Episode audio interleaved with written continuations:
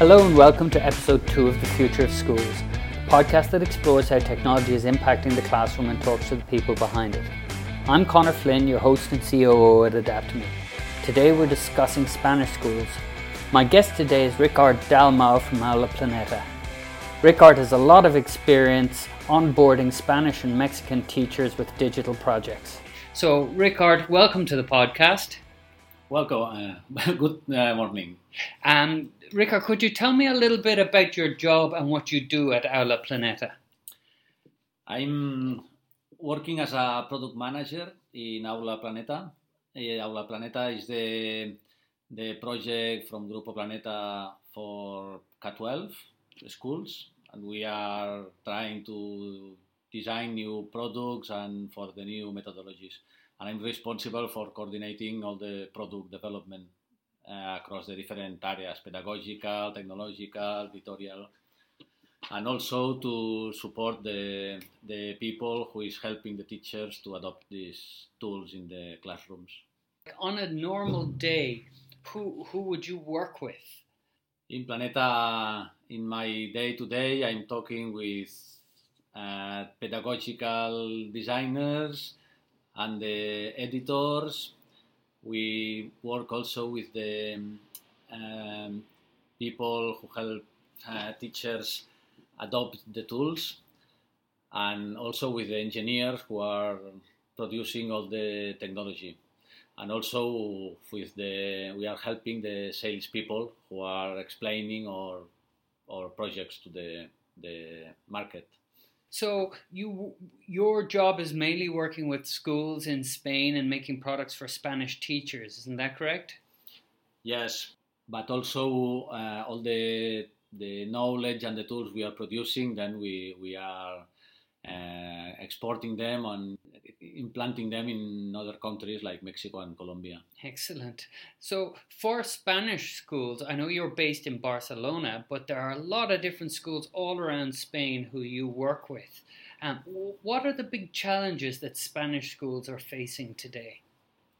In Spanish schools, uh, in most of them, they are now the the feeling that they need to change their methodology and that's something that is quite accepted. The teachers and the, the schools are looking for the best way to do it. So I think most of them are very excited with the possibilities of, of this new world in education, but at the same time they are very concerned of the difficulties of implementation. Some of them still have not good connection or they don't have the devices they need and most of them are still working with the classical textbooks that uh, are not adapted to the new methodologies. Okay, so. that's very good. So you're talking a little bit about the infrastructural problems that the Spanish teachers are facing. What about Spanish teachers' attitude towards technology in general? Mm, it depends a lot of the uh, each teacher.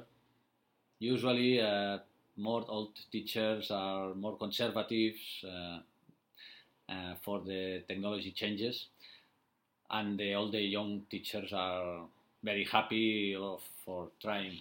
But they they feel most of them feel that they need more training on how to how to use not how to use the technology, but how to get results for the students' uh, learning with this technology. Mm-hmm. It's very different to have an iPad and to to make some photos for a project and that to improve the maths learning or language mm-hmm. learning with those tools mm-hmm. and that's something that they they don't know what resources to use or they they don't have uh, best practices available mm-hmm. and that is a moment of a bit of confusion and everybody is quite motivated, but uh, looking for still for solutions. And where do you think this solution is going to come from? I need it must come from other schools. A lot of schools are doing a great job of working, learning each one of each others, but also from the the new companies that are uh, working on this field. There is a lot of the small and big companies that are proposing very interesting tools. Mm-hmm. Till it, it used to be a, a, a myth, so to say, that uh, to work with new methodologies, a teacher must uh, build their own content. But I think in Spain, uh, a lot of teachers are realizing that the, the good approach is to have a mix of very tested tools from companies, user generated content. And now everybody is trying to find this balance. Okay, and finding the balance for technology. I know you you are experienced with a lot of different types of products like Aula Planeta uh, has a lot of digital resources to some of the consultancy projects you do with schools about taking on technology to adaptive learning products in literacy and maths and lots of different things. Are there any technologies that you see that schools find easy to adopt, or are they all difficult to adopt? I think it's the, the problem is when a school tries to adopt a technology very quick, Okay. very fast, Mm-hmm. and and that that doesn't work because the schools, education is a, a community that works with a different times that uh, industry. But if you know what you are pretending to do and you choose the right tools and you have the right support, then uh, all the there are no difficult technologies. Mm-hmm. The problem is is trying to to run because then uh, projects doesn't work and teachers get bad experiences and, and then you will need a lot of years to, to recover from the from a, a failed project. Yes, R- Ricard, you were telling me earlier before about how Planeta introduced new products to the market for for trials for teachers. You no longer just give them access to things. You you come up with a plan with the teachers in order to implement a new technology or product or whatever they're going to implement, and you find that's much more successful than just giving teachers access to stuff. Is that correct? Yes, I, uh, we, we, you need to start a dialogue with the, the client Mm. to understand what his uh, what are his objectives Mhm. because uh, you can have a tool, uh, Smartick, for instance, but depending of the pedagogical approach of the school, they will use this tool for one thing or for another thing. So you need to sit with the school, understand what are they, their objectives, Mm. and then you must um, design a test that fits those objectives, Mhm. and then you show how the tool will help the school. Mm-hmm. This is a shared work that uh, the school and the provider must do together Mm-hmm. and then at the end of the test you see if it works if not you must what kind of support will the school need Mm. and you must invest in this Mhm. it's not it's not about uh, sending a key and testing Mm. it's, it's, those tools are complex to use But that that sounds very sensible, but it also sounds like a lot of work and and very expensive to deploy new products or technology. Are you finding that it, it's worth the expense? it's it's the only way to, to go because it's the way that the, the school is going to work uh, well with the with your tool Mhm. and you are going to give the exact support they need Mhm. the easy way that doesn't work if you introduce a tool in an appropriate way in a school Mhm. nobody will use it after one month Mm-hmm. and that's that's more expensive for everybody Yeah, that's true.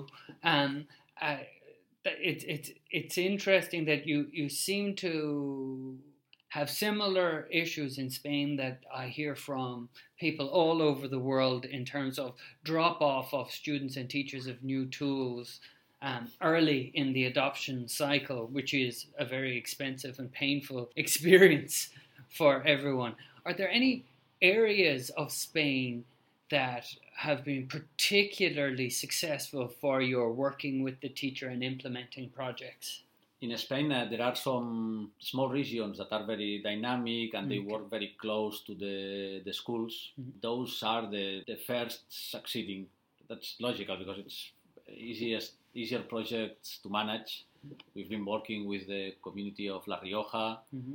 We are working also with Galicia, Mhm. and those are the the first to adopt uh, the new, these new approaches. And why do you think that is? That the small regions are more dynamic and more ambitious in terms of technology? They are faster to move because it's the communication between the, the, the schools and the people in administration it's easier and then they are faster.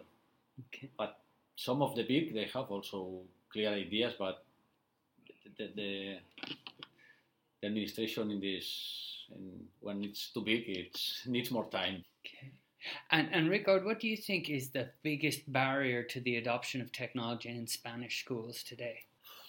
I think it's a mix of things. It's so the education is there are so many factors, Mm. both uh, the technology adoption, but also economics, and that sector also that regulation is very important. Mm. Also, the schools and teachers are quite free to adopt or not to adopt the tools. Mm. All those factors are, are good, but to synchronize all these factors to to put a project in place is difficult, is Mhm. complicated. So I think it's a matter of complexity. Is is to manage this complexity and of course to demonstrate that you are improving the the learning of the students. Mm. But I think that's something we everybody is starting to uh, to realize that is the, the, the important thing. hmm We need to uh, put all those efforts for for introducing new tools only if we have evidences that they will work. Mm. And that still is difficult to, to prove. So, Ricard, you're describing a situation where it's difficult, expensive, and time consuming to implement new projects. The bar to success is very high. Why does a company like Planeta want to be in this business? It sounds like a very difficult business. Yes, but it, it's a business that will grow tremendously in next years. It's a business that have been working with a textbook model, and that is changing. In our company, uh, we are always have tried to start new projects from the very beginning. I think it's worth, and education is a, a sector is a is something that we believe in, in it. It's some it's a point of, of romantic in the, the, the people in the team. Mhm. Excellent. And finally, can you tell me what is your vision for the future of schools in Spain? What does the classroom look like in 10, 20, 30 years? Uh, we, we start to see some this reality in some schools that are very advanced, Mhm. and you see a, a lot of work with a competencies curriculum, a lot of work in uh, projects across different different subjects, a very personalized education and teachers very with a lot of resources to help each student uh, to teach each student according his needs. We will have some technology in some parts of this process, in some parts not. I imagine some hours working with the computers, but some hours working outside the school, uh, and a very different reality that uh, the homogeneous, homogeneous, I don't know the name, homogeneous schools of today. Mm. I think it, it will depend. If you go to visit the school on Monday, you will see a different thing that on Thursday. Okay. Well, that's very interesting. Ricard, thank you very much for your time today. And next time I'm out in Barcelona, I'm expecting another beautiful tour of the city. Thanks for listening to The Future of Schools with Connor Flynn.